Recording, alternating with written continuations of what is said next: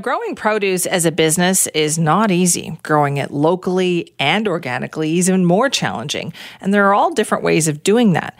As part of our farming series, we've talked to family run farms and cooperatives and all the ways in which they are connected to their communities. We have another great example of that this morning. We're talking with Susan Davidson of the Fraser Common Farm Cooperative. Susan, thank you so much for being here. Hi, good morning, Simi. Now, tell me about Fraser Common Farm. How does it work? Okay, so first of all, I'd like to say that we are located on the unceded territory of the Kwantlen First Nation. We're farming here as uninvited guests, and we're um, yeah, we're doing our best to be respectful and compliant with what they would be proud of, which is what one of the reasons why we choose to to maintain an organic farm. We have seven of our 10, uh, 20 acre holding is under production. The rest is is uh, reserved for wild species, and um, yeah, it's it's not modified in any way. Fraser Common Farm was a cooperative that was incorporated in 1977, and it was um, it, it purchased in the colonial sense of the word the acreage. We've been paying the mortgage since then, and then in 1985, Glorious Organics Cooperative was incorporated, and it's the workers' co-op, worker-owned and operated co-op that actually does the farming um, on Fraser Common Farm. Wow. Okay, so it's a lot of work that goes into this. What do you grow there? We do. Uh, uh, our our original product was a, a mixed pre-cut salad blend that we used to service the ice icicles restaurant. I think it was in the um, Expo '86 um, oh boy, Northwest yeah. Territories Pavilion. That was what really launched us, and it was at that time there were no other there was no other production of pre-cut salads. So we've been doing that since that time, and and what it allows us to do on land that's very varied, probably not considered to be you know very um, prime farmland, but it allows us to just match the various components of our salad, of which there are over 50 different ingredients, to the low wetlands, the high dry lands, the rocky land, the the, the prime, um, you know, deep soil um, land, and, and and we've we've built our business around that celebration salad, which is our signature. Right. Susan, this is so fascinating because you're not just deciding, oh, I want to grow X and then making the land do that. You're kind of deciding what the land can produce and you're producing that.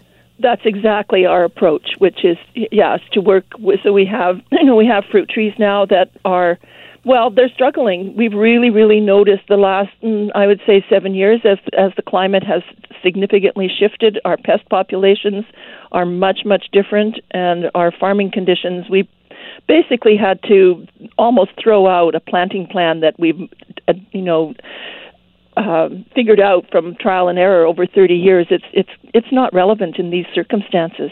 Our so, fields right now are so dry that we're not even able to do a lot of the plantings that would create the crops six weeks from now.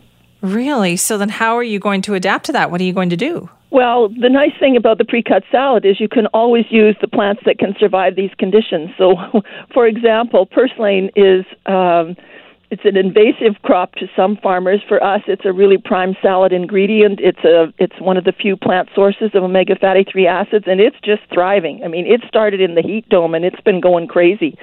So there's always seems to be you know enough species that through irrigation and, and good management and you know, working with nature that we can put together a salad with. I'm fascinated, Susan. You've been doing this since the late 70s, the 80s. You've certainly seen kind of food trends change during that time, right? To what you were doing was revolutionary, and now it seems like a lot of people want to do this. Exactly, yeah but there isn't anybody who's doing the what the, the restaurants we have about 30 high-end restaurants and one of their main reasons for sticking with us is the celebration salad.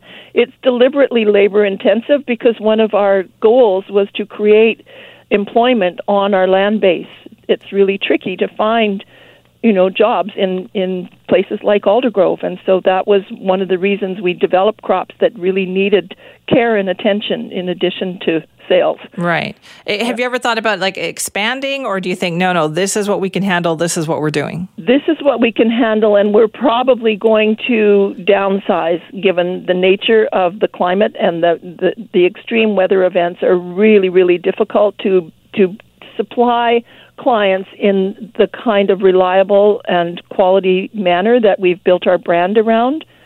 So we're we're really just observing what's going on and figuring out what we actually can do well under these circumstances. We're on well water here, mm. and it's a shallow aquifer, and the aquifer, you know, is at risk.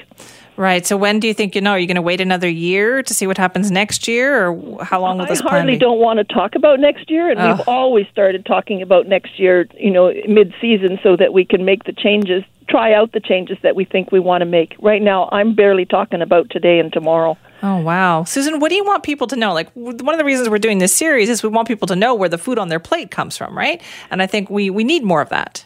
I think what I would love people to know is that if they can only have a salad if there's romaine lettuce in it, they need to lighten up. They need to really work with us in terms of what we can grow. We've got nutrient dense foods, but they may not be the ones that people uh, choose to be accustomed to. So varying the diet in, in, in keeping in line with what we can reliably and, and, and productively grow is really important. And the other thing I wanted to I talked a bit about with your fellow yesterday is that supporting local does not mean, you know, phoning me up and saying, "Can I come to your farm and buy, you know, garlic?" Supporting local farmers is allowing them to do the farming. So if they would support the farmers markets where we take the food to the city, that's really important to us because okay. especially small farmers, we can't be doing, you know, sales as well as growing. Right. Well, that's that's that we are operating. That's exactly what we want people to know. Susan, thank you so much for your time and best of luck. Okay, thank you. Appreciate that. Susan Davidson is a shareholder and director of Glorious Organics, which is part of the Fraser Common Farm Cooperative.